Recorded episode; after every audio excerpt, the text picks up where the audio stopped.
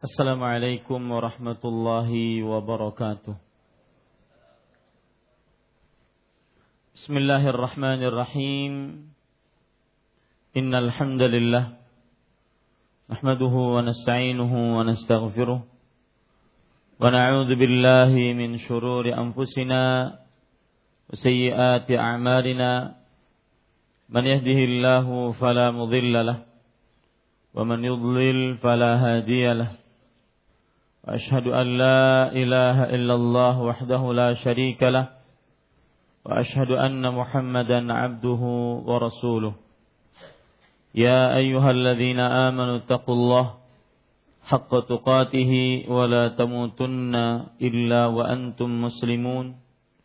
يا أيها الناس اتقوا ربكم الذي خلقكم من نفس واحدة وخلق منها زوجها وبث منهما رجالا كثيرا ونساء واتقوا الله الذي تساءلون به والأرحام إن الله كان عليكم رقيبا.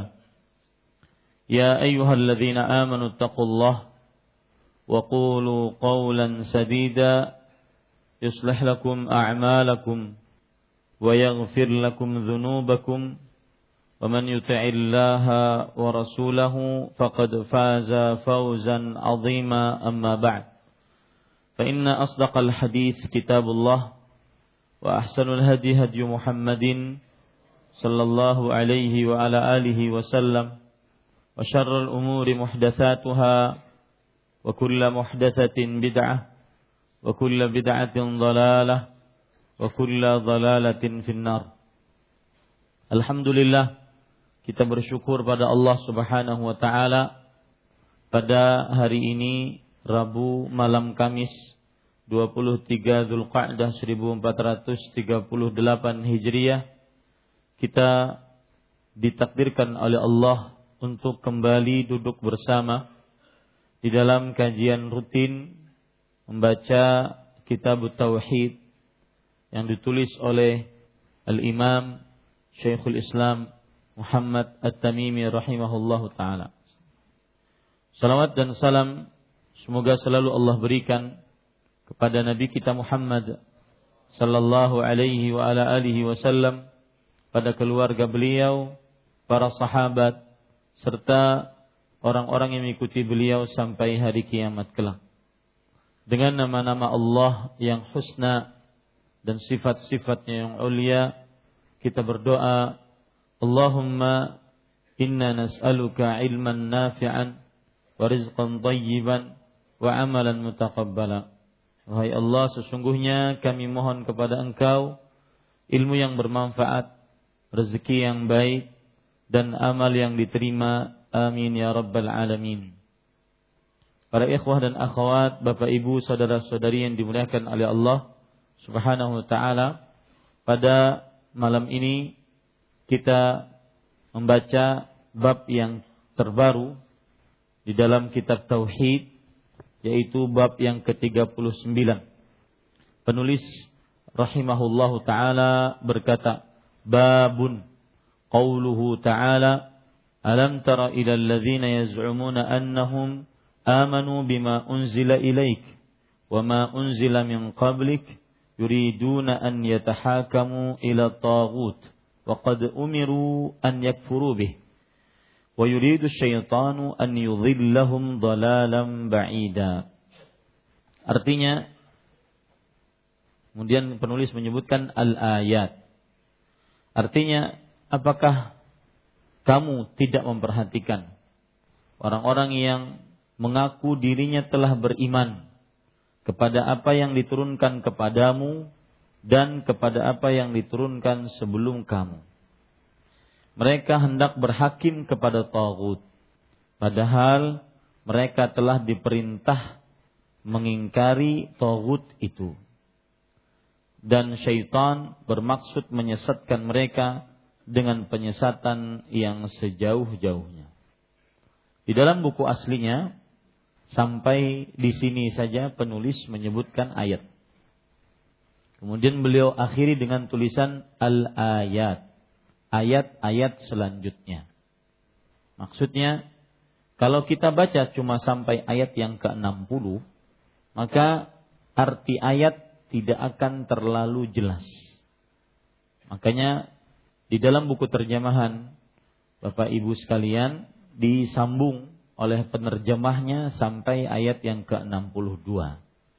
Oleh karenanya kita baca وإذا قيل لهم lahum إلى ما أنزل الله وإلى الرسول رأيت المنافقين يصدون عنك شدودا فكيف إذا أصابت أصابتهم مصيبة بما قدمت أيديهم ثم qaddamat aydihim thumma ja'uka yahlifuna billahi in aradna.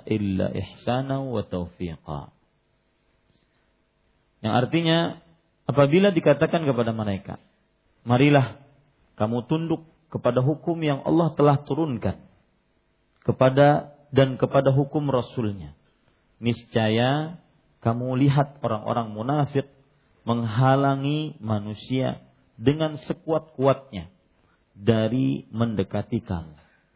Maka bagaimanakah halnya apabila mereka orang-orang munafik ditimpa sesuatu musibah disebabkan perbuatan tangan mereka sendiri. Kemudian mereka datang kepadamu sambil bersumpah, "Demi Allah, kami sekali-kali tidak menghendaki selain penyelesaian yang baik dan perdamaian yang sempurna. Surat An-Nisa ayat 60 sampai 62. Para ikhwah yang dirahmati oleh Allah Subhanahu wa taala, di sini dalam buku terjemahan kita penulis menyebutkan bab yang ke-39. Berhakim kepada selain Allah dan Rasulnya. Di situ Bapak Ibu lihat penulis menyebutkan atau penerjemah menyebutkan tanda kurung berhakim kepada selain Allah dan Rasulnya. Sedangkan bab-bab yang lain tidak ada tanda kurungnya. Lihat bab ke-38, lihat bab selanjutnya. Nah, ada bab-bab yang diberikan tanda kurung itu maksudnya adalah uh, uh, inisiatif dari penerjemah. Inisiatif dari penerjemah karena di buku aslinya tidak ada bab. Penulis rahimahullah cuma menyebutkan babun qaulullahi ta'ala atau babu qaulillahi ta'ala. Ya. Bab firman Allah Subhanahu wa taala, langsung ayat yang disebutkan. Dan ini merupakan kebiasaan kebiasaan penulis rahimahullahu taala Syekh Muhammad At-Tamimi di dalam beberapa kitab beliau. Dan ini menunjukkan sangat identiknya beliau dengan kembali kepada Al-Qur'an dan hadis. Sampai bab pun juga dengan ayat. Babnya saja dengan ayat. Dan ini mengikuti ulama-ulama terdahulu. Sekali berimam Bukhari dalam kitabnya Sahih Bukhari kemudian imam-imam yang lain yang menulis kitab dan juga Imam An-Nawawi dalam kitabnya Riyadhus Salihin dan masih banyak ulama-ulama yang lain yang memang dari dulu menyebutkan seperti itu. Bab qaulullah taala, bab firman Allah Subhanahu wa taala. Nah, untuk memudahkan pembaca, maka penerjemah kita, buku ini kan terjemahan. Penerjemah kita menuliskan di situ berhakim kepada selain Allah dan Rasulnya. Oh, Ustadz berarti beberapa bab itu dari penerjemah iya. Agar memudahkan kita membacanya dan memahaminya. Maka yang ada tanda kurungnya itu adalah dari penerjemah. Bab berhakim kepada selain Allah dan Rasulnya. Mau tidak mau kita harus menerangkan apa yang disebutkan oleh penerjemah ya babnya karena tertulis di hadapan antum-antum sekalian. Maka saya harus menjelaskan. Bab berhakim. Maksud berhakim di sini maksudnya adalah at-tahakum, yaitu menjadikan hakim atau menjadikan pemutus keputusan. Berhakim di sini maksudnya adalah at-tahakum, Yang artinya dalam bahasa Indonesia menjadikan hakim atau pemutus keputusan. Berarti menjadikan seseorang sebagai hakim atau menjadikan seseorang sebagai pemutus keputusan kepada selain Allah dan Rasulnya. Kepada selain Allah dan Rasulnya. Siapa selain Allah dan Rasulnya? Siapa saja.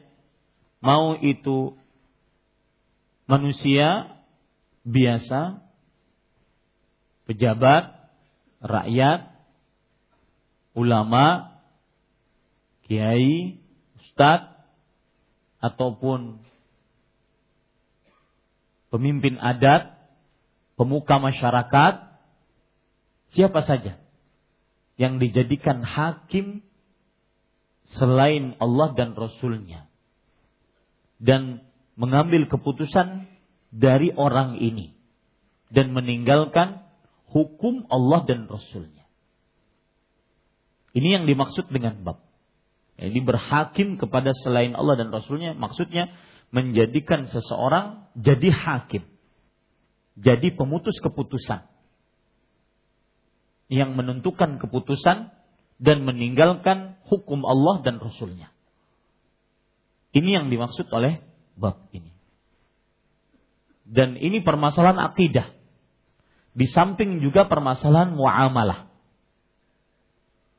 Ini permasalahan akidah juga masuk dalamnya permasalahan muamalah. Saya sering mengatakan, pemuka agama jika berbicara tentang agama tidak lepas dari empat hal. Yang pertama, i'tiqadat yang berkaitan dengan akidah-akidah, keyakinan rukun iman, keyakinan seorang muslim terhadap para sahabat, keyakinan seorang muslim terhadap e, para pemimpin dan semisalnya. Keyakinan seorang muslim terhadap ahlul bait ini termasuk bagian dari akidah. Kemudian ibadah. Ibadat yaitu ibadah-ibadah praktis seperti rukun Islam. Dimulai dari dua kalimat syahadat, dirikan sholat, berpuasa Ramadan, bayar zakat, berhaji, berumroh, berzikir, berdoa, istighatsah. Yang jelas ibadah-ibadah praktis. Kemudian muamalah. Muamalah adalah hubungan sosial. Ini pun diatur dalam agama Islam. Hubungan sosial. Termasuk di dalamnya hubungan suami istri, hubungan orang tua anak, hubungan kakak adik, hubungan paman bibi, hubungan keponakan dengan sepupu, hubungan kerabat, hubungan tetangga, hubungan rakyat pemerintah. Nah, ini masuk di dalam ini. Bab ini. Islam mengatur bahkan sampai kepada hubungan rakyat dan pemerintah yang disebut dengan ketatanegaraan. Di dalam kitab Sahih Muslim disebutkan Kitabul Imarah, kitab kepemerintahan. Itu diatur dalam agama Islam karena berkaitan dengan muamalah, hubungan sosial. Dan pada saat yang bersamaan berkaitan dengan akidah. Kenapa dia akidah? Karena begini. Ini penting di zaman sekarang. Jangan terlalu terbawa perasaan. Karena Islam sangat menjaga lima perkara yang disebut dengan ad-daruriyatul khams. Lima perkara paling urgen dijaga dalam agama Islam. Hifzuddin, menjaga agama. Wa hifzul mal, menjaga harta. Wa hifzur ruh, menjaga nyawa. Atau hifzud dam, menjaga darah wa an-nasl menjaga keturunan. Wal dan kehormatan kesucian. Yang kelima hifdzul aql menjaga akal. Apa saja dari lima perkara ini yang merusak lima perkara ini maka apa saja maksud saya apa saja perbuatan dan ucapan yang merusak lima perkara ini maka berarti diharamkan dalam Islam. Nah ketaatan kepada pemerintah menjaga lima perkara ini. Menjaga agama. Apabila pemerintah bersinergi dengan ulama, maka akan kuat negara. apabila ulama bersinergi dengan pemerintah maka akan tetap agama. Tetap itu mudah dilaksanakan. Kemudian dengan hubungan yang baik terhadap pemerintah menjaga apa tadi? Harta. Kita masih ingat di Banjarmasin ini. Tahun 98 penjarahan terjadi di mana-mana. Orang bawa bawa kulkas, bawa televisi, bawa mesin cuci, ya, bawa uh, yang menjualnya dibawa juga. Ya, ini dibawa tak kena pada saat itu sudah tidak ada lagi mosi kepercayaan. Sudah hilang mosi kepercayaan kepada pihak yang berwenang. Itulah yang terjadi. Maka Islam sangat menjaga hubungan antara rakyat dengan pemerintah di dalam ketaatan kepada Allah. Maka akan menjaga harta, menjaga nyawa, Berapa banyak sekarang terlihat ketika tidak terjadi hubungan yang baik antara rakyat dengan pemerintah, maka darah berceceran. Entah siapa yang benar, siapa yang salah. Yang ketiga, yang keempat, yaitu menjaga kehormatan atau keturunan, harga diri. Ya, maksudnya kesucian. Yang kelima, menjaga akal. Makanya hubungan antara rakyat dengan pemerintah masuk dalam perkara akidah. Jadi tema kita ini sebenarnya adalah berkaitan dengan akidah dan juga muamalah secara bersamaan. Nah, semenjak beberapa bab yang telah lalu, ya, penulis menyebutkan macam-macam kesyirikan, termasuk di dalamnya ini menjadikan selain Allah dan Rasulnya sebagai pemutus keputusan, sebagai hakim, berhukum kepada selain Allah dan Rasulnya. Ini adalah termasuk kesyirikan. Dari sisi mana? Karena yang berhak untuk memberikan syariat hanya Allah Subhanahu wa taala. Perhatikan dalam surat Asy-Syura Surat ke-42 ayat 21. Am lahum syuraka'u syara'u lahum minad din ma lam ya'zan bihillah. Apakah mereka mempunyai sembahan-sembahan selain Allah yang mensyariatkan untuk mereka agama yang tidak diizinkan oleh Allah? Lihat, di sini celaan dari Allah Subhanahu wa taala bagi siapa yang menjadikan selain Allah sebagai pembuat syariat. Makanya tercela berhukum kepada selain Allah dan Rasulnya.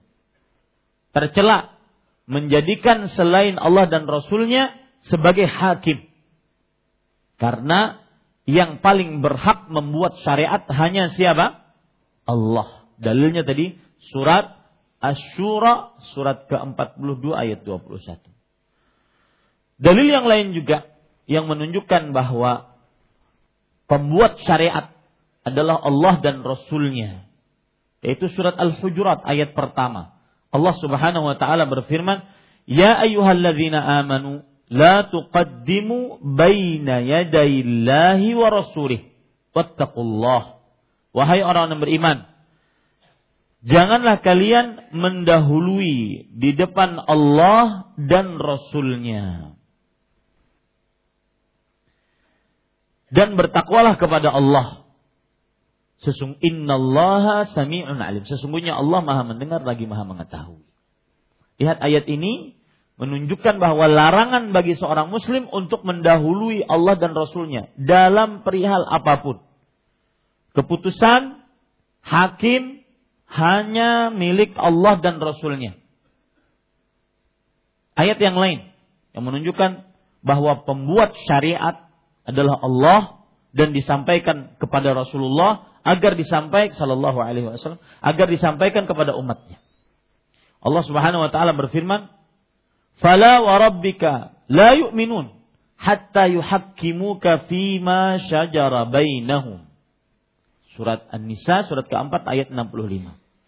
Maka demi Robmu, yaitu demi Allah. Mereka pada hakikatnya tidak beriman. Hingga mereka menjadikan kamu, yaitu Rasulullah SAW, sebagai hakim dalam perkara yang mereka perselisihkan. Kenapa hanya Rasul Sallallahu Alaihi Wasallam dijadikan sebagai hakim? Karena Rasul adalah Rasulullah dan pembuat syariat adalah Allah. Makanya yang berhakim kepada selain Allah dan Rasulnya tercela. Berarti menandingi Allah dalam rububiyahnya. Di dalam kuasanya. Ya. Ini para ikhwan yang dirahmati oleh Allah subhanahu wa ta'ala. Lihat lagi ayat yang lain yang menunjukkan bahwasanya apabila seseorang berhukum kepada selain Allah dan Rasulnya maka itu tercela karena Allah Subhanahu wa taala yang membuat syariat. Allah Subhanahu wa taala berfirman, "Fa in tanaza'tum fi syai'in farudduhu ila Allah war Rasul in kuntum tu'minuna billahi wal yawmil akhir." Yang artinya surah Nisa surat keempat ayat 59. Saya Bacakan dari awal ayat. Ya ayyuhalladzina amanu athi'ullaha wa athi'ur wa ulil amri minkum. Fa in tanaza'tum fi syai'in farudduhu ila Allah war rasul. In kuntum tu'minuna billahi wal yawmil akhir. Dzalika khairun wa ahsanu ta'wila. Hai orang-orang yang beriman, taatilah Allah, taatilah Rasulullah sallallahu alaihi wasallam dan ulil amri di antara kalian. Kemudian jika kalian berbeda pendapat tentang sesuatu, maka kembalikanlah perkara tersebut kepada Allah dan Rasulnya. Lihat di sini berhukum kepada Allah dan Rasulnya. Ya, dan ingat catat baik-baik berhukum kepada Allah dan Rasulnya adalah syarat keimanan. Karena Allah berfirman dalam ayat ini, in kuntum tu'minuna billahi wal yawmil akhir. Jika kalian benar-benar beriman kepada Allah dan hari akhir. Dia syarat keimanan. Paham syaratnya? Sering saya ulang-ulang kata syarat ini. Syarat itu adalah ma yalzam min adamihil adam wala yalzam min wujudihi. Artinya sesuatu yang apabila tidak ada mengkonsekuensikan tidak sahnya sesuatu tersebut. Berhukum kepada selain berhukum kepada Allah dan Rasulnya syarat iman. Jika tidak ada hukum kepada Allah dan Rasulnya, malah berhukum kepada selain Allah dan Rasulnya, maka berarti tidak ada iman. Paham ini? Paham ya? Itu syarat namanya. Ya, itu syarat namanya. Seperti misalkan syarat sahnya sholat wudhu. Jika tidak ada wudhu, tidak sah sholatnya. Tetapi jika ada wudhu, tidak berkonsekuensi harus selalu sholat. Itu namanya syarat. Ma yalzam min adamihi al-adam, wa yalzam min wujudihi wujudun lidatih. Sesuatu yang apabila tidak ada, mengkonsekuensikan ketidakadaannya. Dan apabila ada, maka tidak selalu dilakukan keberadaannya tersebut. Maka syarat keimanan harus berhukum kepada Allah dan Rasulnya. Jika tidak berhukum kepada Allah dan Rasulnya, maka berarti tidak beriman. Dalilnya tadi, surat An-Nisa surat keempat ayat 59. In kuntum tu'minuna billahi wal Jika kalian terjadi perselisihan, maka kembalikan kepada Allah dan Rasulnya. Jika kalian benar-benar beriman kepada Allah dan hari akhir. Kemudian yang patut dicatat juga dan ini merupakan pelipur lara. Terutama Anda yang sedang dalam kegalauan, kebingungan untuk meninggalkan yang haram ataupun sudah meninggalkan yang haram akan tetapi masih belum saja ekonominya baik maka lihat akhir ayat Allah berfirman, "Zalika khairun wa ahsanu ta'wila." Yang demikian itu lebih utama baginya dan lebih baik akibatnya. Yakin pilihan Allah pasti yang terbaik. Jangan ragu. Kalaupun Anda sekarang diuji oleh Allah, minimal Anda lepas dari maksiat. Toh dunia bukan tujuan. Karena ada sebagian orang, Ustaz saya sudah ninggalin yang haram. Berharap Allah menggantikan yang lebih baik. Tapi mana? Malah lebih turun. Malah lebih rendah. Utang di mana-mana. Maka, wahai saudaraku, bukankah ketika Anda meninggalkan yang haram, apa orientasinya? Akhirat. Hidup di dunia cuma sementara. 60 sampai 70 tahun. Itu pun kalau mati tidak dibawa apa-apa. Cuma dua kain kapan, tiga kain kapan. Dengan tempat tinggal setengah meter kali dua setengah meter. Tidak ada apa-apa. Lalu kenapa? Sesok, makanya perlu diperbaiki niat ketika meninggalkan yang haram. Hanya karena Allah, bukan karena dunia. Sebagian orang meninggalkan yang haram, dia berharap bahwa akan digantikan yang lebih baik. Memang ada hadisnya, Inna lan tad'a syai'an ittiqa'an lillah illa 'awwadaka khairan awwadakallahu khairan minhu. Sesungguhnya tidaklah pernah engkau meninggalkan sesuatu karena Allah kecuali Allah akan menggantikan yang lebih baik. Taib. Bukankah iman ada ujian? Bukankah kamu dulu berdosa? Mungkin ini penyebab ini adalah penghapus dosa-dosa yang engkau kerjakan. Tidak bisa mendapatkan kemudahan seperti membalik telapak tangan. Tidak bisa mendapatkan surga hanya dengan tersenyum. Harus usaha, harus diuji. Alladzi khalaqal mauta wal hayata liyabluwakum ayyukum ahsanu amala. Yang menciptakan, dialah Allah yang telah menciptakan kematian, kehidupan agar Allah menguji di antara kalian. Siapa yang paling baik amalnya. Hasiban nas an yutraku an yaqulu amanna wa hum la yuftanun. Apakah manusia dibiarkan mengucapkan kami beriman dan mereka tidak diuji? Oh enggak, ada ujiannya. Walaqad fatanna alladhina min qablihim fala ya'lamanna alladhina sadaqu wa la ya'lamanna al-kadhibin. Sungguh orang-orang sebelum kalian diuji agar terlihat siapa yang benar-benar jujur dalam imannya dan siapa yang dusta dalam keimanannya. Maka akhir ayat surah An-Nisa ayat 59 ini pelipur lara. Ya, kalau seandainya Anda sedang sedih, Coba baca ayatnya. Dzalika khairun wa ahsanu ta'wila. Berhukum kepada selain kepada Allah dan Rasulnya itu lebih baik, lebih utama dan lebih baik akibatnya. Pasti pilihan Allah pasti terbaik. Meskipun pada kasat manusia susah, miskin, banyak penyakit, cacat atau yang semisalnya. Tapi minimal kita taat kepada Allah. Ini para ikhwan yang dirahmati oleh Allah. Nah, itu ayat-ayat yang menunjukkan bahwa tercelanya bab ini berhakim kepada selain Allah dan Rasulnya. Kenapa tercela? Sudah saya sebutkan karena pembuat syariat hanya Allah. Maka apabila ada yang berhakim kepada selain Allah, berarti dia menandingi si pembuat syariat, yaitu Allah. Di sini letak kesyirikannya. Di sinilah letak togutnya yaitu berhukum kepada selain Allah. Ya. Ini para ikhwan yang dirahmati oleh Allah Subhanahu wa taala. Kemudian, kata-kata berhakim kepada selain Allah dan Rasulnya. Berarti yang dituntut adalah kebalikannya. Berhakim kepada Allah dan Rasulnya. Ya, catat itu. Berarti yang dituntut adalah kebalikannya. Berhakim kepada Allah dan Rasulnya. Dan yang dimaksud berhakim kepada Allah dan Rasulnya adalah mengembalikan permasalahan kepada Al-Quran. Yaitu Allah, firman Allah. Dan mengembalikan kepada Rasulullah, yaitu hadis Rasulullah Sallallahu Alaihi Wasallam. Ini para ikhwah yang dirahmati oleh Allah Subhanahu wa taala. Baik.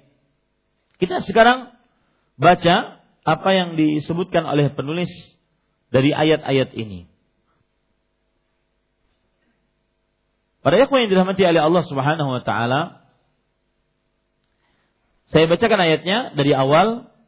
Apakah kamu tidak memperhatikan? Para ikhwah, kamu di sini ya seperti biasa saya sangat concern dengan kitab, maka perhatikan. Apakah kamu tidak memperhatikan? Kamu di sini adalah Nabi Muhammad Sallallahu Alaihi Wasallam. Kamu di sini adalah Nabi Muhammad Sallallahu Alaihi Wasallam. Tidak memperhatikan kata-kata tidak memperhatikan ini sebenarnya adalah maksudnya yaitu redaksi atau kata takjub yang memburukkan.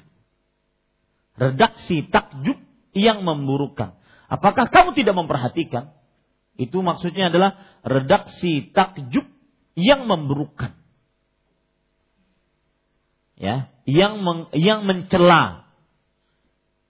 Yang tidak ridho. Itu maksudnya. Apakah kamu tidak memperhatikan? Itu maksudnya adalah redaksi takjub yang memburukkan, yang mengingkari. Ya. Orang-orang yang mengaku dirinya telah beriman. Para ikhwah, orang-orang yang mengaku telah dirinya telah beriman kepada apa yang diturunkan kepadamu dan kepada apa yang diturunkan sebelum kamu.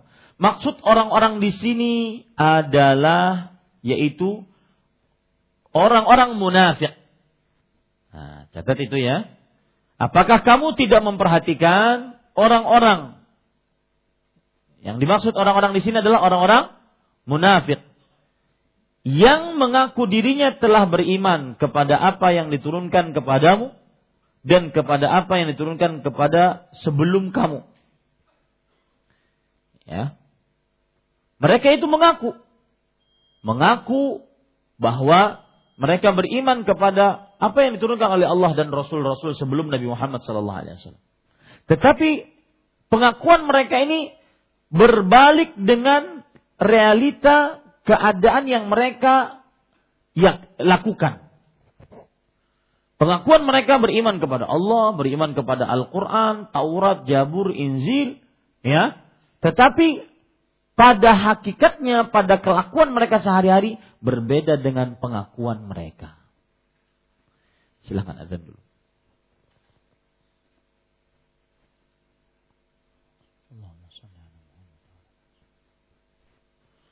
Ya, kita lanjutkan. Apakah kamu, kamu tadi kepada siapa? Rasulullah SAW. Tidak memperhatikan. Kata-kata tidak memperhatikan maksudnya adalah kata takjub untuk mengingkari. Kata takjub untuk mengingkari. Maksudnya ini tercela loh orang-orang seperti ini. Ya. Orang-orang yang mengaku dirinya telah beriman kepada apa yang diturunkan kepadamu dan kepada orang-orang sebelummu. Siapa orang-orang di sini? Orang munafik. Kenapa mereka disebut munafik? Mereka ngaku, tapi perbuatan mereka berbeda dengan pengakuannya. Mengaku beriman kepada Allah dan Rasulnya dan kepada apa saja yang diturunkan kepada nabi-nabi sebelumnya, tetapi malah mereka hendak berhakim kepada Tauhid.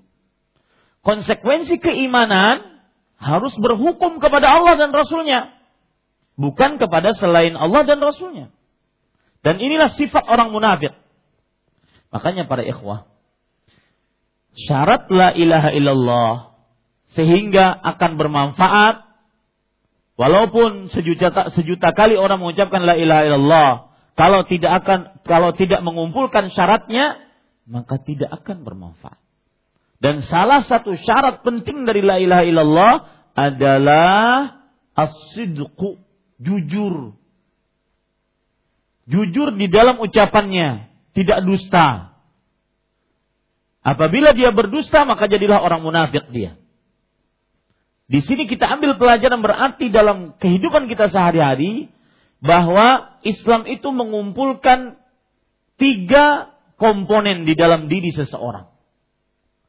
Pengucapan dengan lisan, saya harus mengucapkan dengan lisan saya kalau jadi kalau menjadi seorang muslim. Yang kedua, meyakini dengan hati dan ketiga, mengamalkan konsekuensinya dengan seluruh anggota tubuh saya. Tidak akan manfaat Islam seseorang kalau cuma dengan lisan. Ini seperti orang munafik. Lisan tapi tidak beriman. Hatinya tidak beriman, perbuatannya tidak beramal. Tidak akan bermanfaat kalau cuma dengan hati. Seperti iblis. Iblis hatinya beriman. Tapi lisannya dan perbuatannya tidak menunjukkan dia beriman. Nah di sini saya ingin mengingatkan untuk diri saya pribadi. Kita sering berdoa, ya Allah. Saya dapatkan faedah ini waktu hajian. Dari seorang syekh waktu itu ceramah di Mina. Beliau mengatakan, kita ketika berhaji, banyak orang yang berdoa, Allah maufirli, Allah marzuk. Ya Allah ampuni aku, ya Allah berikan rezeki kepadaku. Tapi perbuatannya tidak menunjukkan dia sedang minta ampun, dia sedang minta rezeki. Hati-hati nih. Ada manusia-manusia kalau saya berdoa, dia subhanallah berdoanya luar biasa. Tapi perbuatan aslinya tidak menunjukkan dia sedang berdoa meminta seperti yang dia minta. Maksudnya apa? Antara ucapan dan perbuatan harus berjalan lurus sejajar. Tidak mungkin orang yang meminta doa, meminta rezeki dalam doanya, Allah marzukni ya razzaq. Ya Allah berikan rezeki. Wahai Allah subhanahu wa ta'ala yang maha luas rezekinya. Sedangkan dia bermaksiat kepada Allah. Mustahil. Rizki Allah berjalan lurus sejajar dengan ketaatan seorang hamba tersebut. Apa dalilnya? Wa man yattaqillah yaj'al lahu makhraja wa yarzuqhu min haitsu la yahtasib. Siapa yang bertawakal kepada Allah, bertakwa kepada Allah, maka Allah akan menjadikan baginya jalan keluar apa saja dan memberi rizki kepadanya dari arah yang dia tidak sangka-sangka. Rizkimu sesuai dengan ketakwaanmu. Catat baik-baik.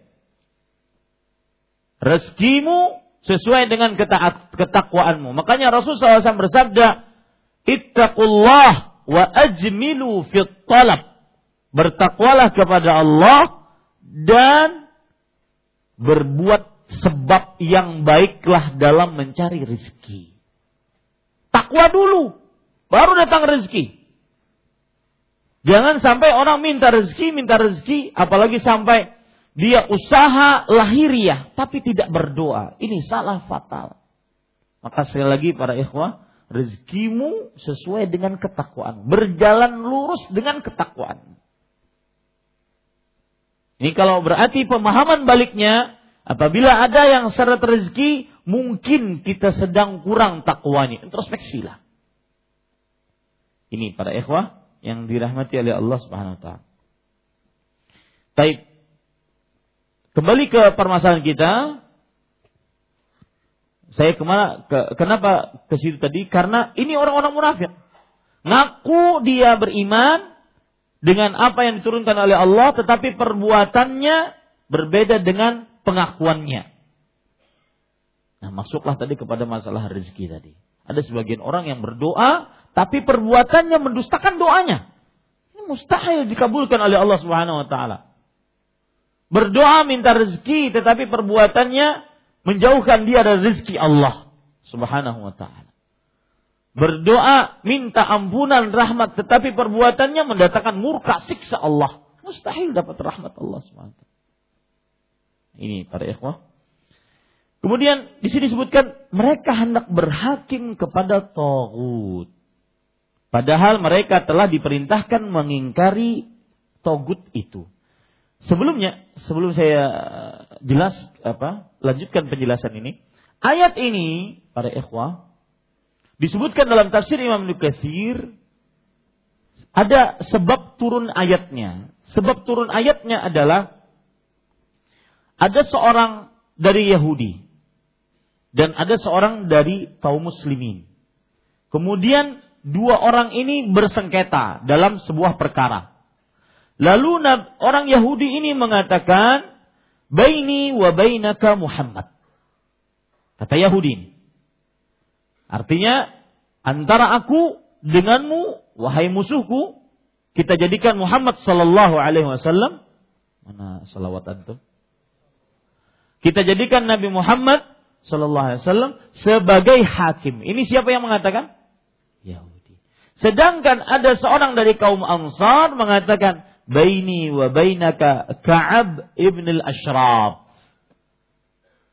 Antara aku dan engkau, kata orang Yahudi apa orang Ansar ini, kaum muslimin, kaum Ansar, di antara aku dan engkau yang menjadi hakim adalah Ka'ab ibn al-Ashraf. Nah, ini yang dimaksud berhukum kepada selain Allah dan Rasul. Yahudi saja berhukum kepada Rasulullah SAW. Turunlah ayat ini. Nah, ternyata orang ini dari adalah orang dari kaum munafik.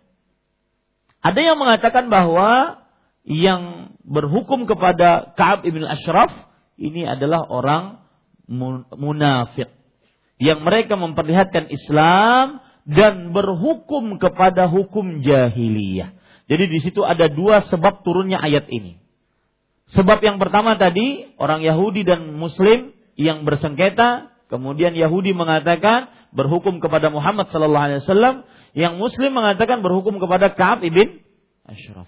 Sebab yang kedua dari sebab turunnya ayat ini adalah kaum munafikin yang mereka meninggalkan hukum Allah dan Rasulnya dan berhukum kepada hukum jahiliyah. Itu dua sebab turunnya ayat ini.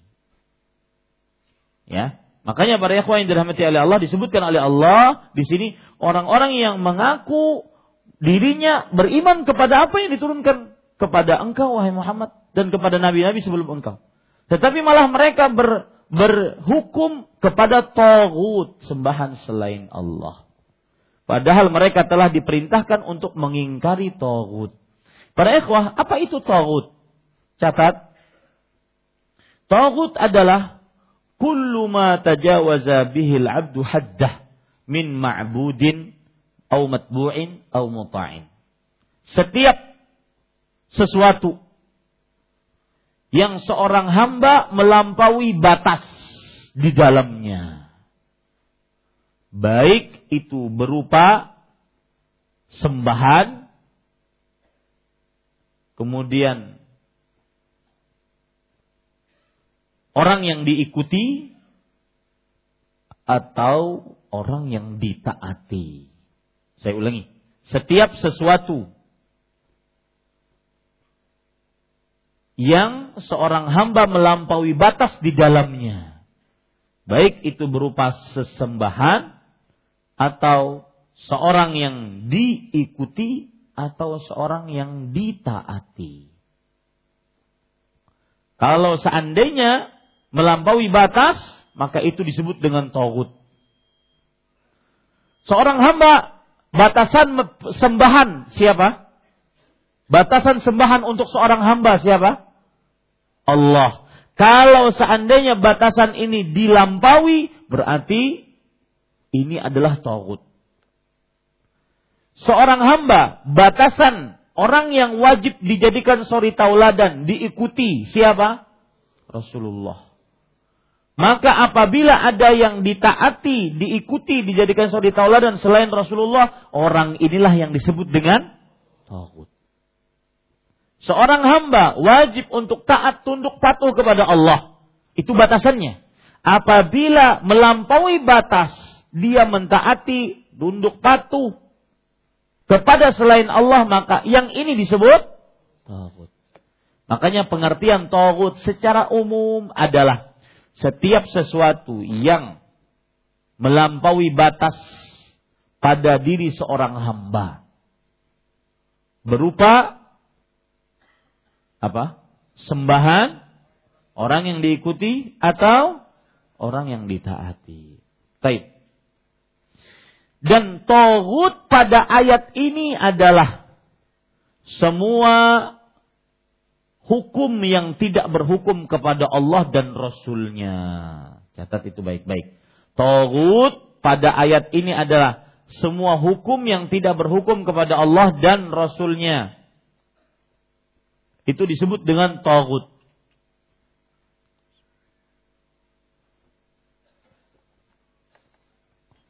Kenapa demikian? Karena kita katakan tadi bahwa semua yang melampaui batas dari sembahan, maka itu togut. apabila ada hakim, pemerintah berwenang yang mempunyai kekuasaan berhukum kepada selain Allah dan Rasulnya maka dia togut. Kenapa demikian? Karena berarti dia sudah melampaui batas. Paham ini para ikhwah? Karena sering ada orang bertanya, Ustadz apa maksud pemerintah togut? Pemerintah togut. Maksudnya adalah pemerintah itu berhukum kepada selain Allah dan Rasulnya. Kenapa disebut togut? Karena melampaui batas. Menjadikan dirinya yang mensyariatkan, yang mempunyai wewenang hukum, membuat hukum sendiri, tidak berhukum kepada Allah dan Rasulnya, membuat undang-undang sendiri, tidak berundang-undang kepada Allah dan Rasulnya. Ini disebut dengan togut. Dan dalam ayat ini, ini yang dimaksud. Ya, berhukum kepada selain hukum Allah dan Rasulnya. Padahal mereka di, di Padahal mereka diperintahkan untuk mengingkari togut itu. Para ikhwan yang dirahmati oleh Allah Subhanahu wa taala, mana dalil yang menunjukkan bahwa umat Islam diperintahkan untuk mengingkari togut? Surat Al-Baqarah ayat 256. Allah Subhanahu wa taala berfirman, "La ikraha fid din." Tidak ada paksaan dalam agama. Qad tabayyana rusydu minal ghai. Telah nampak petunjuk dari kesesatan. Faman yakfur bit tagut. Siapa yang kufur terhadap tagut. Wa yu'min billah. Dan beriman kepada Allah. Faqad istamsaka bil urwatil usqa. Dia sudah berpegang teguh dengan tali yang sangat kuat. Ayat ini menunjukkan bahwa seorang muslim wajib kufur terhadap tagut. Yaitu kepada sesembahan selain Allah Subhanahu wa taala. Baik. Kemudian para ikhwan yang dirahmati oleh Allah Subhanahu wa taala, ayatnya menyebutkan di sini dan setan bermaksud menyesatkan mereka dengan penyesatan yang sejauh-jauhnya. Para ikhwah, setiap perkara yang menyimpang dari perintah Allah dan Rasulnya, maka itu berarti tidak ada pilihan lain. Pasti dia mengikuti syaitan. Ingat itu baik-baik. Tidak ada pilihan lain. Yang meninggalkan perintah Allah, yang melanggar larangan Allah, pasti sedang mengikuti syaitan. Gak ada pilihan setengah-setengah. Gak ada. Makanya di sini disebutkan dan setan bermaksud menyesatkan mereka dengan penyesatan yang sejauh-jauhnya. Berbicara sedikit tentang syaitan para ikhwah. Syaitan itu mempunyai empat godaan. Dari depan, belakang, kanan, kiri. Sebagaimana disebutkan dalam surah Al-A'raf ayat 17. Di, menggodanya syaitan dari depan maksudnya adalah syaitan sering melupakan kepada kita perkara akhirat ya sering melupakan kepada kita tentang surga, sering melupakan kepada kita tentang neraka, tentang sirat, tentang buku catatan amal, kemudian timbangan, kemudian telaga, kemudian padang mahsyar dan semisalnya. Sering dilupakan oleh syaitan. Padahal kalau kita berpikir tentang akhirat, niscaya kita jauh dari maksiat kepada Allah. Dari belakang maksudnya adalah syaitan mengindahkan kepada kita dunia. Dari kanan maksudnya adalah syaitan memberikan syubuhat dalam agama. Dari kiri maksudnya adalah syaitan mem mensyahwatkan kepada kita maksiat. Itu empat godaan syaitan dari depan, dari belakang, dari kanan, dari kiri. Allah berfirman, "Tsumma la'atiyannahum min baini aydihim wa min khalfihim wa an aymanihim wa an syama'ilihim wa la tajidu aktsarahum syakirin." Kemudian aku akan benar-benar datangi mereka dari depan, dari belakang, dari kanan, dari kiri. Kemudian engkau ya Allah tidak mendapati kebanyakan mereka orang-orang yang pandai bersyukur. Nah. Kemudian kita ambil dari ayat tadi dan syaitan menyesatkan bermaksud menyesatkan mereka dengan penyesatan yang sejauh-jauhnya. Syaitan kalau sudah menyesatkan tidak pernah sekedarnya. Harus sejauh-jauhnya. Ingin tahu Pak? Coba perhatikan ya Pak. Ada riwayat menarik disebutkan oleh Rasulullah Sallallahu Alaihi Wasallam. Bagaimana syaitan mengganggu manusia. Ya. Sebentar.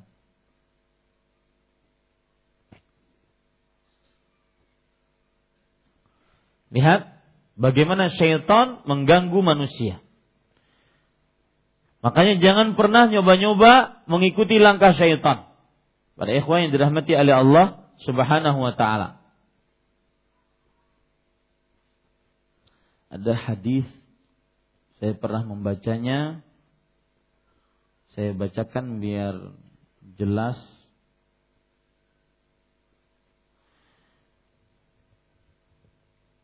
Nabi Muhammad Sallallahu Alaihi Wasallam pernah bersabda, ini maknanya saja ya, saya tidak dapat sekarang. Maknanya saja, syaitan mengumpulkan pasukan-pasukannya. Kemudian setelah itu, syaitan menga, uh, salah seorang pasukannya mengadu. Kitu an ufarriqa bainahu wa baina zaujatihi. Wahai syaitan, aku hampir saja memisahkan antara dia dengan istrinya. Maka kata syaitan, mafa'alta syai'an. Engkau belum mengerjakan sesuatu. Karena baru hampir. Belum cerai beneran. Yang kedua mengatakan, Kitu an udkhilahu fi zina. Kata syaitan uh, yang artinya wahai syaitan. Ini pasukan-pasukannya mengadu kepada syaitannya, iblisnya. Aku hampir saja melakukan menjerumuskan orang tersebut kepada perbuatan zina. Hampir, tapi belum melakukannya. Kata syaitan, maaf kata syaitan. Lalu datang yang ketiga. Maka orang tersebut mengatakan, atau syaitan ini mengatakan Amartuhu bi an yaqtula ahadan faqatalahu. Aku memerintahkan dia untuk membunuh seseorang lalu dia membunuhnya. Terjadi. Lihat bagaimana syaitan benar-benar dolalan ba'ida. Yang menjadi inti pembicaraan saya ini adalah syaitan itu kalau sudah menyesatkan tidak setengah-setengah, harus sesat dan paling sesat. Ya, maka jangan pernah nyoba-nyoba. Langkah-langkah syaitan. Karena kalau sudah terjerumus mengikuti langkah syaitan, pasti sesat dan paling sesat. Kemudian yang kedua mengatakan, Amartuhu bi an yasriq fasaraka. Aku perintahkan ia untuk mencuri, maka lalu dia mencuri. Maka syaitan sangat bangga. Dia mengatakan, Ni'ma anta. Ini pasukanku. Ini adalah yang paling hebat di antara kalian semua. Ya, sebelum berhasil, tidak dianggap itu perbuatannya. Ini yang saya ingin tekankan di sini. Jangan sekali-kali nyoba-nyoba.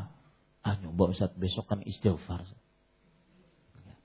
Karena Rasul Sallallahu Allah Subhanahu Wa Taala mengatakan Syaitan bermaksud menyesatkan mereka dengan penyesatan yang sejauh-jauhnya. Baik. Kita lanjutkan. Para ikhwan yang dirahmati oleh Allah Subhanahu wa taala.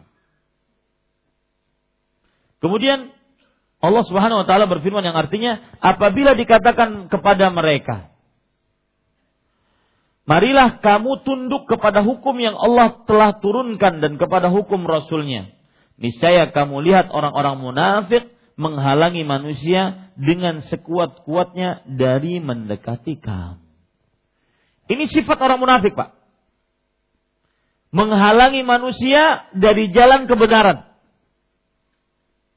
Ya, menghalangi manusia dari jalan kebenaran. Contoh, menghalangi manusia dari berperang di jalan Allah Subhanahu wa taala. Allah Subhanahu wa taala berfirman dalam surat At-Taubah, surat ke-9 ayat 81. Saya pernah menyebutkan di sini. Surat At-Taubah disebut juga surat Bara'ah, disebut juga surat Nah. Ah? Al-Fadhihah. Apa artinya? Surat yang membeberkan keburukan-keburukan orang munafik. Ya. Ini persis. Makanya disebutkan dalam surat Taubah yang saya akan bacakan ini. Contoh sifat yang sangat dominan dari orang munafik, mudah-mudahan kita dijauhkan darinya, menghalangi manusia dari jalan Allah, dari ketaatan, menghalangi manusia dari uh, sholat ke masjid, menghalangi manusia dari majelis ilmu, menghalangi manusia dari sudah gin kerusak ke masjid Imam Syafi'i, apa sih itu? Ya. Ustadznya gitu-gitu aja. Kada munyakkah melihatnya? Ya, menghalangi manusia. Sudah gin di masjid Imam Syafi'i itu kada mazhab. Ya. Padahal yang paling bagus adalah bermadhab dan semisal subuhat-subuhat. Sama dengan orang-orang munafik di zaman dahulu. Dan saya takut, saya takut.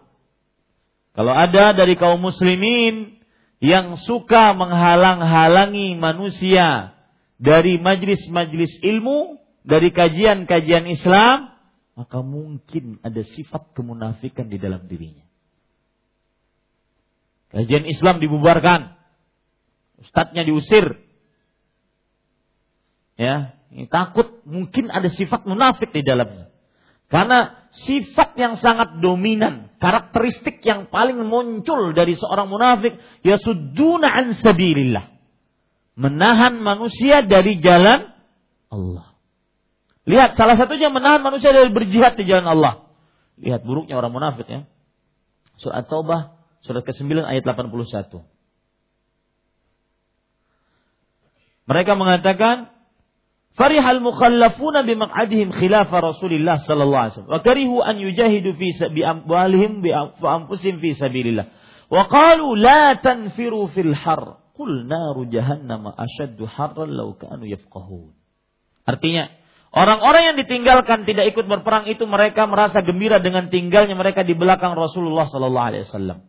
Mereka tidak suka berjihad dengan harta dan jiwa mereka pada jalan Allah. Dan mereka berkata, janganlah kamu berangkat pergi perang dalam panas yang sangat terik ini. Jadi panas dijadikan alasan. Ya, katakanlah api neraka jahanam itu lebih sangat panasnya jika mereka mengetahui. Ini sifat orang munafik. Ya, bayangkan antum di Uhud Nabi Muhammad Shallallahu Alaihi Wasallam membawa sekitar seribu orang. Kemudian pasukan di sana beribu-ribu. Kemudian gara-gara orang munafik dari sekian itu pulang. Jadi pas begini, berahu berhadapan dengan musuh yang di samping. Eh, anda pulang dulu ya. Itu gimana coba itu? Anu pulang aja deh. Nanti jaga sini, saya pulang. Coba gimana? Ya. Itu tuh sifat orang munafik. Yang menghasutnya adalah Abdullah bin Ubay bin Salul. Sampai pulang sepertiga dari yang mengikuti Nabi Muhammad SAW di peperangan Uhud. Subhanallah. Ini para ikhwan yang dirahmati oleh Allah. Makanya di sini disebutkan bahwa orang-orang munafik mereka itu sangat benci untuk manusia jaat, taat dan jalan di jalan Allah Subhanahu wa taala. Itu saya ambilkan dari kata-kata niscaya kamu lihat orang-orang munafik menghalangi manusia dengan sekuat-kuatnya dari mendekatimu. Kita lanjutkan.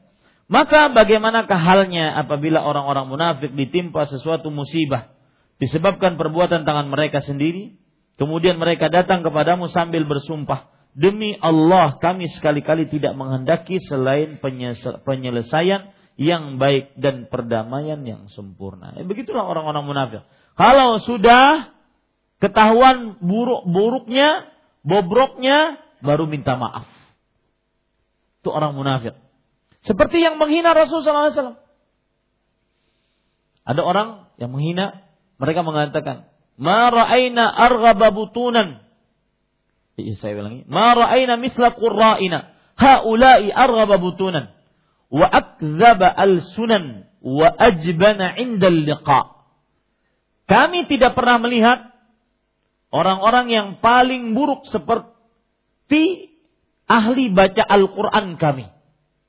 Orang yang sangat suka makan, perutnya buncit, kemudian lisannya suka dusta, dan paling pengecut kalau bertemu dengan musuh. Orang ini menyebutkan sifat-sifat itu sedang menghina Rasulullah Sallallahu Alaihi Wasallam dan para sahabatnya. Abdullah bin Umar mendengar akan hal ini. Beliau mengatakan, "Kadzabta walakinnaka munafiq sa'ukhbiru an dzalika ila Rasulillah SAW." Kamu berdusta dengan ucapanmu tersebut. Tetapi kamu adalah seorang munafik, aku akan beritahukan tersebut kepada Rasulullah SAW. Maka sebelum Abdullah bin Umar datang, Allah sudah menurunkan ayat. Makanya tadi disebut surat apa? Fabihah. Mereka sangat takut kalau seandainya dibeberkan keburukan mereka. Karena mereka menghina Rasulullah tidak di hadapannya. Nah, para ikhwah, datanglah akhirnya orang yang menghina tadi sambil menuntun tali kekang ontanya Rasulullah SAW. Air liur tali kekang tersebut, air liur onta tersebut uh, menetes pada tangannya dan dia minta maaf kepada Rasulullah. Itu kebiasaan orang munafik. Kalau sudah ketahuan minta maaf. Dia mengatakan, "Innama kunna nakhudhu wa nal'ab." Sesungguhnya kami hanya bersenda gurau dan main-main untuk menghabiskan waktu dalam perjalanan karena waktu itu peperangan Khaybar. Maka Allah mengatakan Qul abillah wa ayatihi wa rasuli kuntum tastahzi'un. Katakan wahai Muhammad wasallam, apakah dengan Allah dan Rasulnya dan ayat-ayatnya kalian mengolok-olok? Ayat ini menjadi pelajaran berarti bagi kita, siapa pun yang mengolok agama Islam, syiar-syiarnya, dari mulai Allah, Rasulullah sallallahu alaihi wasallam, kitabullah, kemudian rukun Islam, rukun iman, surga, neraka ataupun apa pun yang berkaitan dengan syariat Islam, maka dia kafir. Ya. Dia kafir dan yuktal dan dibunuh oleh yang berwenang. Ya, oleh yang berwenang.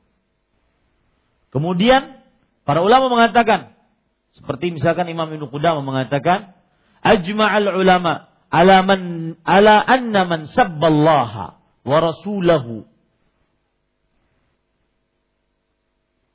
Para ulama bersepakat bahwa siapa yang me, mencela, menghina Allah dan Rasulnya, jadan au hazilan kafara. Baik itu sungguh-sungguh ataupun bersenda gurau, maka dia telah kafir. Gak boleh main-main dengan agama. Nah, itu kebiasaan orang-orang munafik. Kalau sudah ketahuan minta maaf. Maka seperti yang disebutkan dalam akhir ayat. Mereka mengatakan demi Allah kami sekali-kali tidak menghendaki selain penyelesaian yang baik dan perdamaian yang sempurna. Itu kebiasaan orang-orang munafik. Para ikhwah yang dirahmati oleh Allah Subhanahu wa taala, pada ayat-ayat ini Imam Ibnu Katsir rahimahullahu taala berkata, "Wal ayatu dzammatun liman adala anil kitab wa sunnah wa tahakama ila ma siwahu min batil wa huwa al muradu bitaghuti hahuna. Di dalam ayat ini terdapat pencelaan siapa yang menyimpang dari Al-Qur'an dan sunnah dan berhukum kepada selain keduanya dari kebatilan maka inilah yang disebut dengan taghut.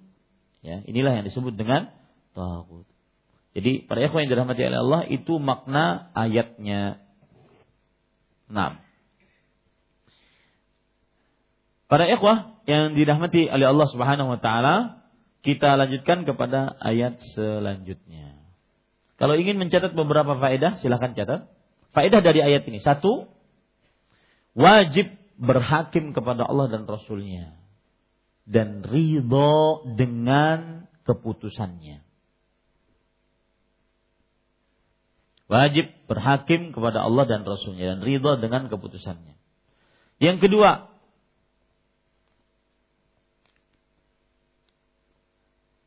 siapa yang berhukum kepada selain Allah dan Rasulnya bukan orang beriman dan bukan orang yang mengadakan perbaikan. Kaum liberal yang mendahulukan akal perasaan, adat istiadat dibandingkan dalil dari Al-Quran dan Sunnah, mereka sering menolak Al-Quran, kemudian hukum-hukum Allah dan Rasulnya disebabkan karena bertentangan dengan akal mereka. Yang akal mereka mengira bahwa kalau melakukan ini meskipun bertentangan dengan Al-Quran dan Sunnah lebih baik. Saya ulangi ya, faedah yang kedua, siapa yang berhukum kepada selain Allah, maka dia bukan orang beriman dan bukan orang yang mengadakan perbaikan. Meskipun dia mengaku mengadakan perbaikan. Saya beri contoh. Biar lebih jelas, ada orang yang mengatakan zakat Evan, waris. Ya, ilmu waris dalam agama Islam Lidzakari mislu hadzul unsayain. Seorang lelaki memiliki dua bagian seperti perempuan. Dua bagian seperti perempuan. Maksudnya perempuan setengah, laki-laki satu. Maka menurut akal dan perasaan mereka itu untuk zaman dulu. Zaman sekarang tidak cocok lagi hukum itu. Zaman sekarang tidak cocok lagi hukum itu. Kenapa? Karena semuanya sudah bekerja. Laki-laki bekerja, perempuan pun bekerja. Lihat, dia meninggalkan ayat demi apa? Demi akal dan demi menganggap itu lebih baik dan mengadakan perbaikan. Contoh yang lain, kasus LGBT, lesbi, gay, transgender dan biseksual. Mereka mengatakan bahwa yang salah bukan manusianya. Tetapi yang keliru adalah orang yang menghakiminya. Yang memakai hukum Allah. Kenapa? Karena raga mereka diberikan sifat raganya maskulin, laki-laki, diberikan sifat feminin, cucok. Maka pada saat itu kata mereka ini bukan kesalahan manusia, itu kesalahan Allah. Kenapa meletakkan sifat salah pada raganya? Alhamdulillah ini benar-benar me menghina Allah Subhanahu wa taala. Itulah yang saya maksud meskipun dia mengaku mengadakan perbaikan maka tetap saja itu adalah tidak beriman. Kemudian selanjutnya faedah siapa yang berhukum kepada selain Allah maka inilah yang disebut dengan tagut. Berhukum kepada selain Allah maka ini disebut dengan tagut.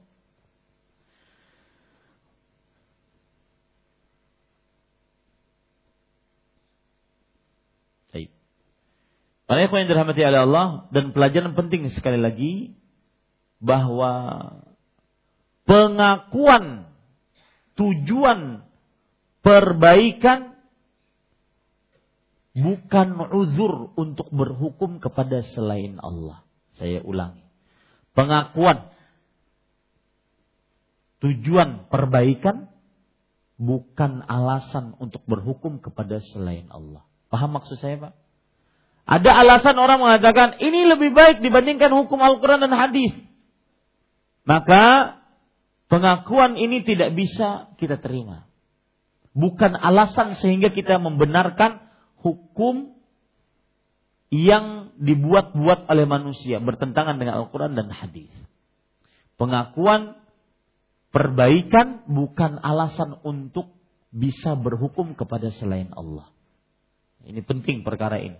Karena antum dapati nanti, oh, ini kan baik, zaman dulu kan tidak seperti ini dan semisalnya. Maka tidak bisa para ikhwan yang dirahmati oleh Allah Subhanahu wa taala. Tetap hukum Allah yang paling baik dan paling tinggi. Kenapa demikian para ikhwan? Kenapa hukum Allah paling baik dan paling tinggi. Karena Allah Al-Hakim wal Alim. Allah Maha bijaksana dan Maha mengetahui. Allah Maha bijaksana maksudnya membuat syariat dengan proporsional sesuai dengan kadarnya. Dan Maha mengetahui maksudnya adalah bahwa Allah Subhanahu wa taala mengetahui syariat ini pasti cocok untuk sekian ribu tahun sampai hari di kiamat kelak. Makanya salah satu sifat dari syariat Islam adalah al-abadiyah, abadi. Tidak berubah. Ya. Dia tidak lekang dimakan zaman. Dia abadi hukumnya. Khamar dari mulai 14 abad yang lalu haram, haram. Perbuatan kaum Nabi Lut dari mulai 14 abad yang lalu haram, haram. Tidak bisa diutak-atik. Makanya para ikhwah, orang-orang yang lebih mengedepankan akalnya, mereka karena tidak berhasil mengutak-atik lewat hukum-hukum, mereka utak-atik sumber hukumnya. Al-Qur'annya dia utak-atik. Mereka katakan Al-Qur'an itu adalah hasil budaya sastra Arab, bukan firman Allah. Mereka katakan Nabi Muhammad sallallahu alaihi wasallam adalah manusia biasa, tidak perlu dikultuskan. Dia bisa marah, beliau bisa marah, beliau bisa sakit, beliau bisa sedih. Kenapa harus dikultuskan? Sedangkan kita yang tunduk kepada Al-Quran dan Sunnah mengatakan Nabi Muhammad SAW ma. Itu cara berpikir mereka. Para ikhwan yang hati-hati. Ya. Pengakuan tujuan perbaikan bukan alasan untuk berhukum kepada selain Allah. Ini kan baik. Seperti misalkan keluarga berencana. Ini kan baik kalau seandainya kebanyakan anak mau tinggal di mana? Siapa yang biayai? Yang penting lain pian. Ya. Sedangkan ayat hadis Rasul sallallahu alaihi wasallam tazawwajul wadud al walud. Nikahi wanita-wanita yang banyak melahirkan anak dan romantis.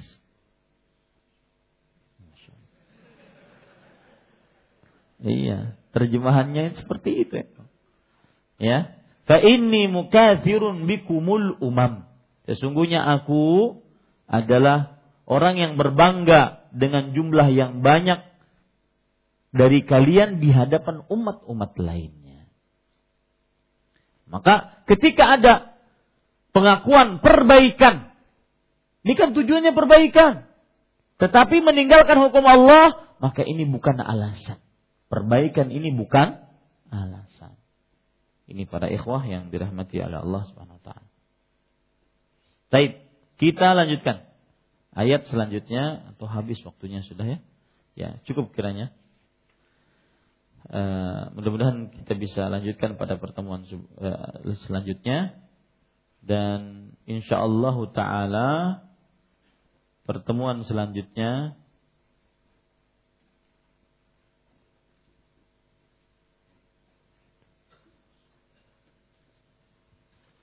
ya Semoga sepertinya pekan depan kita akan membahas eh, ya nanti lihatlah pengumumannya apakah membahas kajian tematik yang berkaitan dengan 10 hari pertama bulan Zulhijjah ataukah kita lanjutkan kitab tauhid. Itu yang bisa saya sampaikan wallahu alam wa sallallahu nabi Muhammad walhamdulillahirabbil alamin. Barakallahu fiikum wa fiik. Eh, di negara kita ini hukum kias eh, kisos tidak diterapkan. Apakah boleh kita menerapkannya di ruang lingkup tertentu seperti keluarga, sekolahan dan lain-lain tanpa persetujuan pemerintah? Karena kita tahu bahwa hukum kisos itu wajib. Ya, maka jawabannya pada ikhwah tidak boleh. Karena hukum kisos itu yang berhak melakukannya adalah pemerintah yang berwenang. Dan di sinilah yang disebut dengan pemerintah yang wajib ditaati. Ini yang disebut dengan ulul amri. Ini yang disebut dengan waliul amr yang wajib ditaati. Dan saya berpesan, adapun bayat-bayat kepada amir-amir yang tidak punya wewenang kekuasaan, ini bayat bodong. Karena yang wajib ditaati adalah pemerintah yang mempunyai wewenang dan kekuasaan. Sultan namanya dalam bahasa Arab. Adapun amir-amir yang tidak punya kekuasaan, yang mengaku amir-amir dalam jamaah-jamaahnya itu amir-amir bodong, punya kekuasaan di bawah tanah bersama semut-semut. Tidak wajib untuk ditaati. Ya, dan berdosa kalau berbaiat kepadanya. Maka saya berpesan, ini tidak bisa dilakukan kisos sembarangan, harus dengan pihak yang berwenang. Terjadinya kisos itu adalah apabila sudah ada keputusan pengadilan bahwa si fulan berhak dikisas. Si fulan berhak dikisas. Dan penyebab kisas kalau yang berkaitan dengan hukum kisas yang disebutkan oleh Allah dalam Al-Qur'an, kutiba alaikumul al al kutiba alaikumul qisasu fil qatla al hurru bil hurri wal abdu bil abdi wal unsa bil unsa Eh, diwajibkan atas kalian kisas di dalam pembunuhan. Nah, kisas itu berlaku pada pembunuhan. Kalau yang ditanya adalah kisas pembunuhan, maka ini tidak boleh ya asal membunuh. Nggak boleh. Seperti yang terjadi barusan. Dituduh maling barang masjid kemudian dikisas oleh masyarakat. Ini haram. Ya, haram. Dan saya berpesan membunuh dosa besar. Imam Ahmad rahimahullah taala berkata, "La a'lamu dzamban a'zama ba'da syirk min qatlin nafs bighairi haq." Tidak ada dosa yang aku ketahui lebih besar setelah dosa kesyirikan dibandingkan dosa membunuh tanpa kebenaran. Jadi dosa membunuh itu lebih berat dosanya dibandingkan mencuri. Kalau seandainya kita ingin lihat persentase keberatannya. Maka tidak boleh mendatangkan ingin nahi mungkar mendatangkan kemungkaran yang lebih besar ini tidak boleh. Ini ijma' para ulama. Maka saya berpesan kepada kaum muslimin, jangan sering-sering bawa perasaan tapi bawalah dalil. Jangan baper tetapi badil. Bawa dalil. Ya.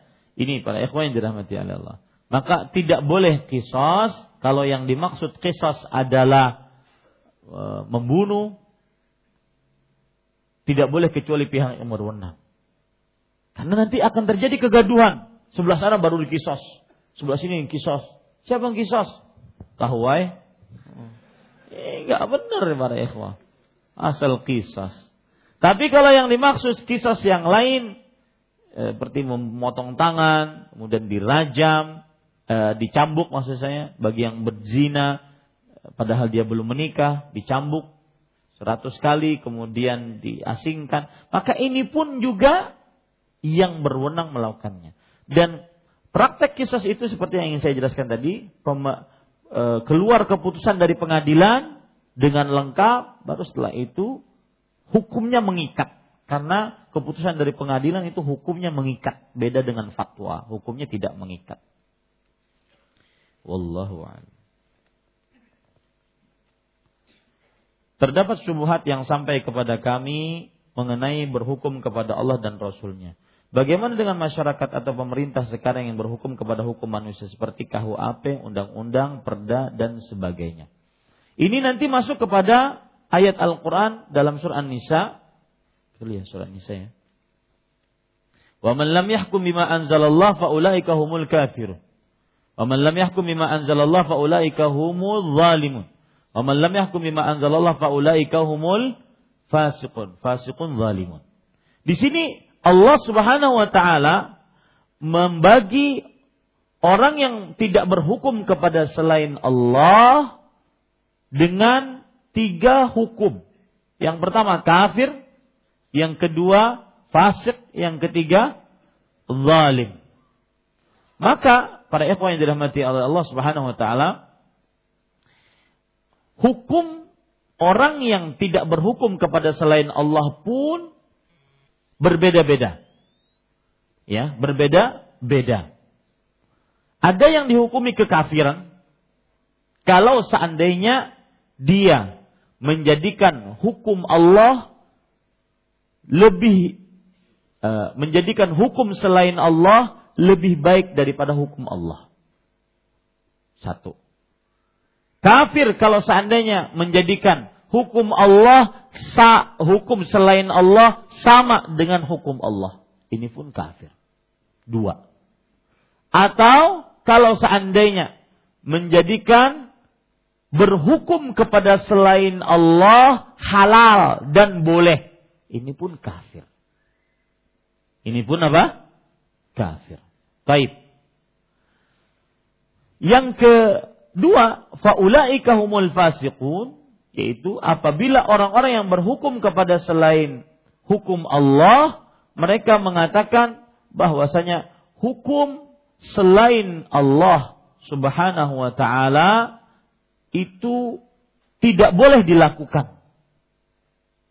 Akan tetapi mereka melakukannya bermaksiat kepadanya bukan karena mereka mengatakan hukum selain Allah itu lebih baik atau sama ataupun boleh berhukum tetapi mereka hanya sekedar ingin bermaksiat maka ini fasik dan fasik adalah dosa besar yang berarti menyimpang dari jalan Allah dosa besar Faulaika humul zalimun hampir sama dengan kefasikan. Intinya pada ikhwah yang dirahmati oleh Allah.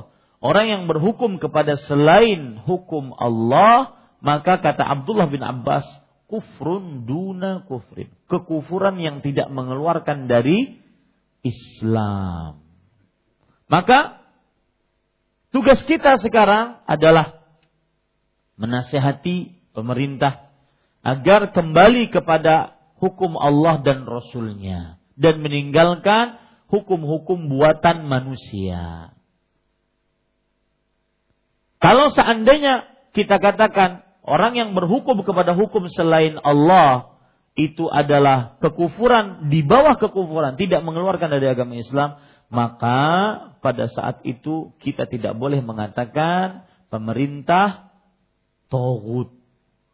Kenapa? Karena pemerintah Tauhud adalah pemerintah yang berhukum kepada selain Allah dengan mengatakan bahwa hukum selain Allah itu lebih baik atau sama atau berhukum kepada selain Allah dan Rasulnya bo boleh. Sedangkan pemerintah kita tidak mengatakan seperti tanya Bapak Presiden.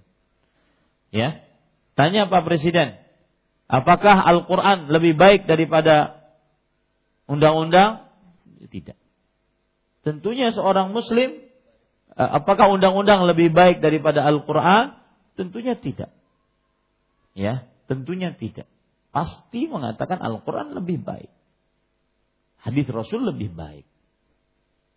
Makanya tugas kita sekarang adalah menasehati agar kembali kepada Al-Quran dan hadis karena di dalamnya petunjuk, di dalamnya cahaya, di dalamnya kebaikan dunia dan akhirat bagi pribadi dan negara secara umum. Demikian. Wallahu alam. Orang-orang yang mengatakan bahwa pemerintah Tauhud dengan mengatakan karena berhukum kepada KUHP, undang-undang dan semisalnya, ini nanti larinya dikhawatirkan akan mengkafirkan pemerintah. Dan yang rakyat di bawahnya yang setuju dengan kepemerintahan kafir maka ikut kafir. Maka akhirnya boleh untuk dibunuh, dibom dan semisalnya. Itulah kaum takfirin yang suka mengkafirkan umat Islam. Padahal kalaupun berhukum kepada hukum selain Allah, maka Abdullah bin Abbas radhiyallahu anhu mengatakan kufrun duna kufur. Kekufuran di bawah kekufuran. Kekufuran yang tidak mengeluarkan dari agama Islam. Mengenai surat Taubah 65, 66, apakah benar salah satu di antara mereka yang mengolok-olok bernama Ka'ab ibn Malik? Karena saya pernah membaca di salah satu buku. Namun sepengetahuan saya Ka'ab bin Malik merupakan salah seorang dari sahabat yang mulia. Para ikhwan yang dirahmati oleh Allah Subhanahu wa taala, kalau kita lihat surat Bara'ah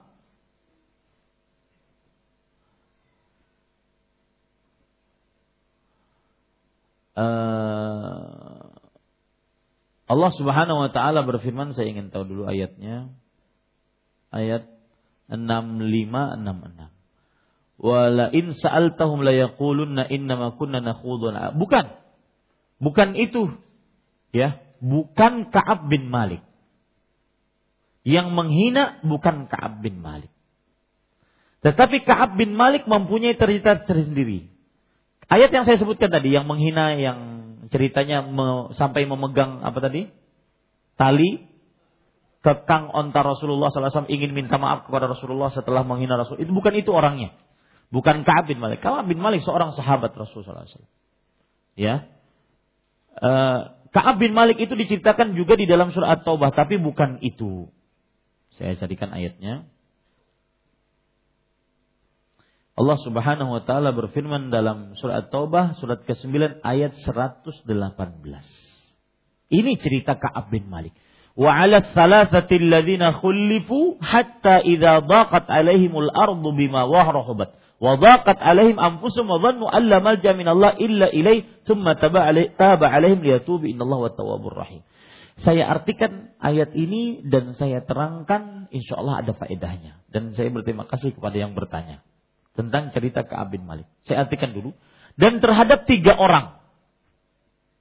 Tiga orang yang ditangguhkan penerimaan taubat mereka hingga apabila bumi telah menjadi sempit bagi mereka padahal bumi itu luas dan jiwa mereka pun telah sempit pula terasa oleh mereka serta mereka telah mengetahui bahwa tidak ada tempat lari dari siksa Allah melainkan kepadanya saja Kemudian Allah menerima taubat mereka agar mereka tetap dalam taubatnya. Sesungguhnya Allah lah yang maha penerima taubat lagi maha penyayang.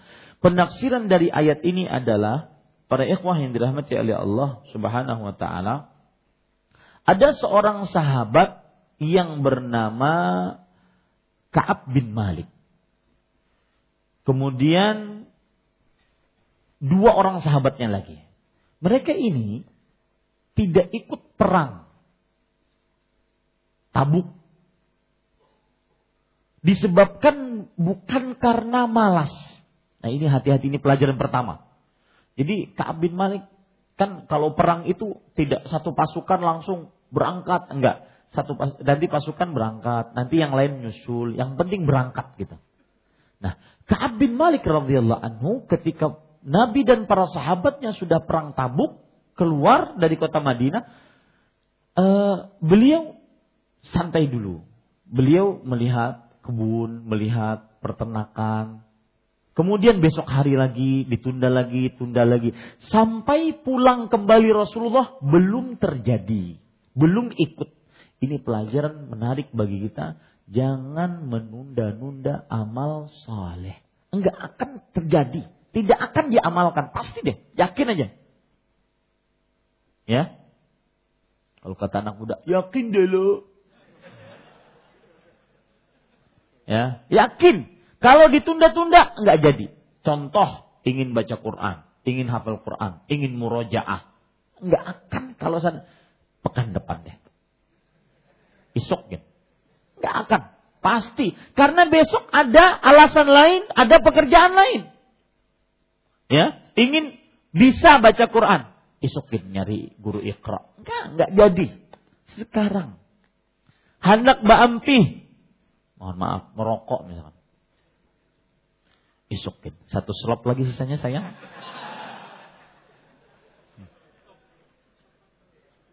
Ya. Maka itu tidak akan pernah berhenti. Yakin deh.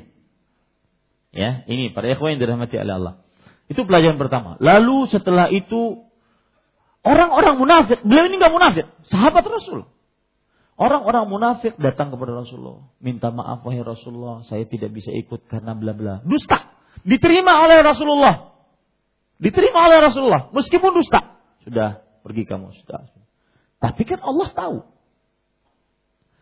Ka'ab bin Malik radhiyallahu anhu datang kepada Rasulullah minta maaf dan mengatakan, "Wahai Rasulullah, aku tidak bisa berdusta kepadamu.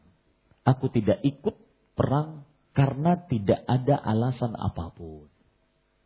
Semenjak itu kata Rasulullah, pulang engkau ke rumah.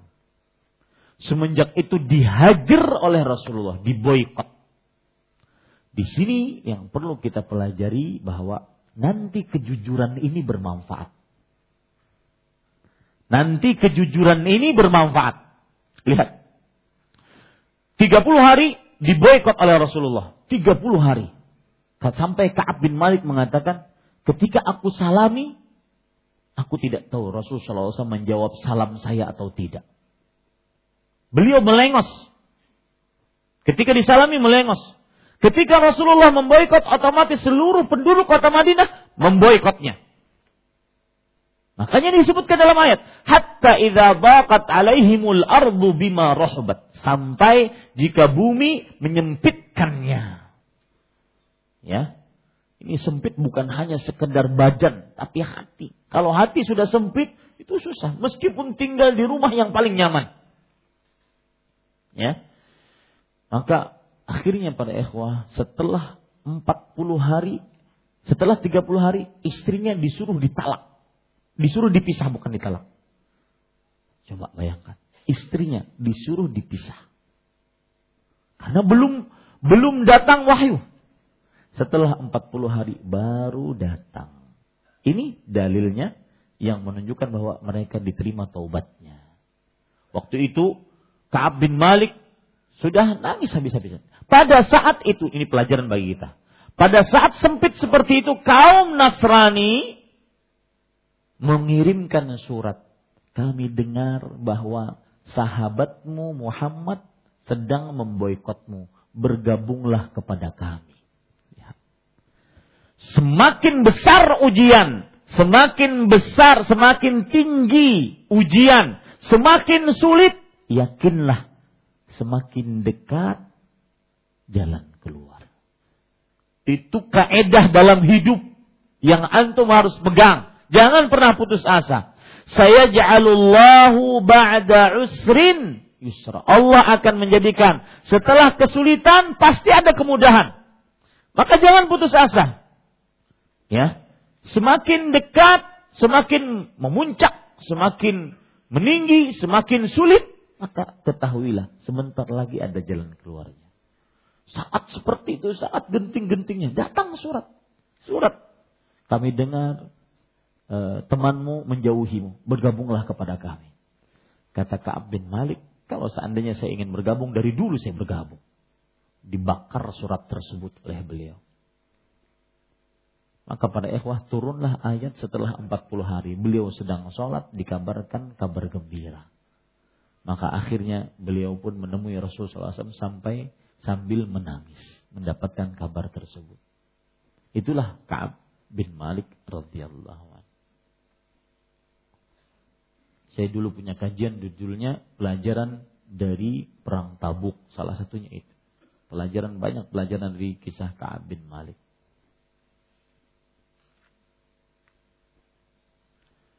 Berkaitan besok ialah hari kemerdekaan ini. Apa hukum merayakannya? Apakah dibolehkan lantaran tidak ada urusan pembuatan ibadah baru di dalamnya? Maka para ikhwah merayakan hari 17 Agustus adalah merupakan tradisi dan tidak ada kaitan ibadah di dalamnya asalkan tidak ada ritual ibadah yang dikaitkan dengannya. Maka pada saat itu bersuka cita ataupun mengadakan perlombaan asalkan tidak judi silahkan saja tidak mengapa Iya, perlombaan-perlombaan banyak judi misalkan. Naik pinang harus daftar. Pendaftaran ini yang membuat dia judi. Ya. Tarik tambang harus daftar. Ya. Pendaftaran dengan bayar ini yang membuat dia judi. Karena hukum perlombaan dengan hadiah apa pun hadiah hartakah, hadiah benda, materi kah, itu apabila perlombaannya disyariatkan maka diperbolehkan dengan hadiah. Seperti memanah pacuan kuda, kemudian e, pacuan onta. Ya. Ini diperbolehkan dengan hadiah. Itu pun tidak boleh judi. Dalam artian tidak ada bayar padanya.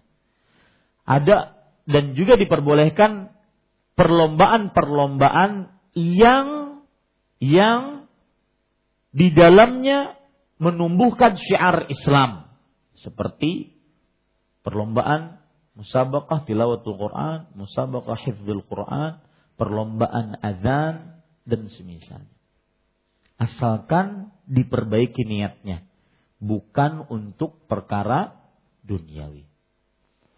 Adapun perlombaan-perlombaan yang belum disyariatkan seperti perlombaan sepak bola, perlombaan makan kerupuk, apabila itu mendaftar dan bayar maka judi. Ya, maka judi. Allahu alam. Saya lebih condong kepada pendapat itu dan ini pendapat saya saat sekarang ini. Kalau seandainya ada dalil nanti yang mengatakan yang lain maka mungkin bisa berubah. Allahu alam. Umat Islam tidak apa tidak bayar pajak karena pajak itu dari pemerintah tauhid. Apakah benar? Maka jawabannya silahkan tidak bayar kalau seandainya ingin ditangkap. Ya kalau kak? Ya, maka para ikhwah yang dirahmati oleh Allah Subhanahu wa taala tidak bayar itu nanti ditangkap. Ditangkap menyulitkan diri sendiri. Maka pilih akhafud dararain.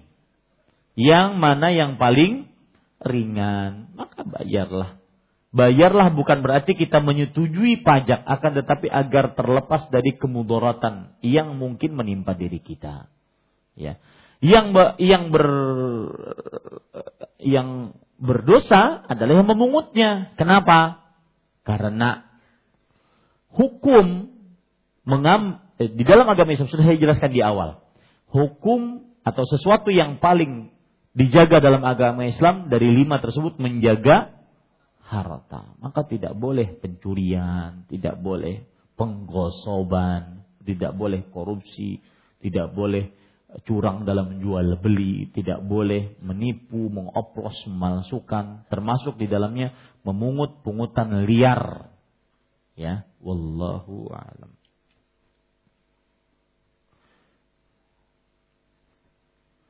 Bagaimana kalau kita berhakim kepada dokter atau obat, misalkan melakukan bayi tabung? Maka ini berhakim bukan seperti ini yang dimaksud. Ya, yang ingin saya ingin jelaskan juga hukum bayi tabung boleh dengan dua catatan. Yang pertama yaitu benar-benar terjaga, tidak tercampur mani dengan mani. Jangan-jangan nanti tercampur mani sebelah jadinya. Ya. Keluar bayinya kribo. Kribo tang mana ini? Maka kita berdua bini laki bini lurus kribo tang mana? Sakanya manis sebelah. Syarat yang kedua harus dengan izin suami. Ya. Dan, dan syarat yang ketiga harus dengan persetujuan ahli medis. Kalau seandainya disetujui dan tidak berpengaruh kepada kesehatan secara fatal maka diperbolehkan. Adapun masalah berhukum kepada dokter maka tidak mengapa karena beliau ahlinya dan ini tidak tidak bertentangan dengan apa yang sudah kita sebutkan tadi. Ya, karena asal hukum berobat adalah diperbolehkan asal dengan yang halal. Rasulullah Shallallahu Alaihi Wasallam bersabda dalam hadis riwayat Imam Abu Daud, Inna Allah ma anzala da'an illa walahu dawa. Fatadawau ya ibadallah wa la biharam. Sesungguhnya tidaklah Allah menurunkan penyakit kecuali Allah akan menurunkan obat padanya. Maka berobatlah wahai hamba Allah. Sesungguhnya Allah eh, janganlah kalian berobat dengan sesuatu yang haram.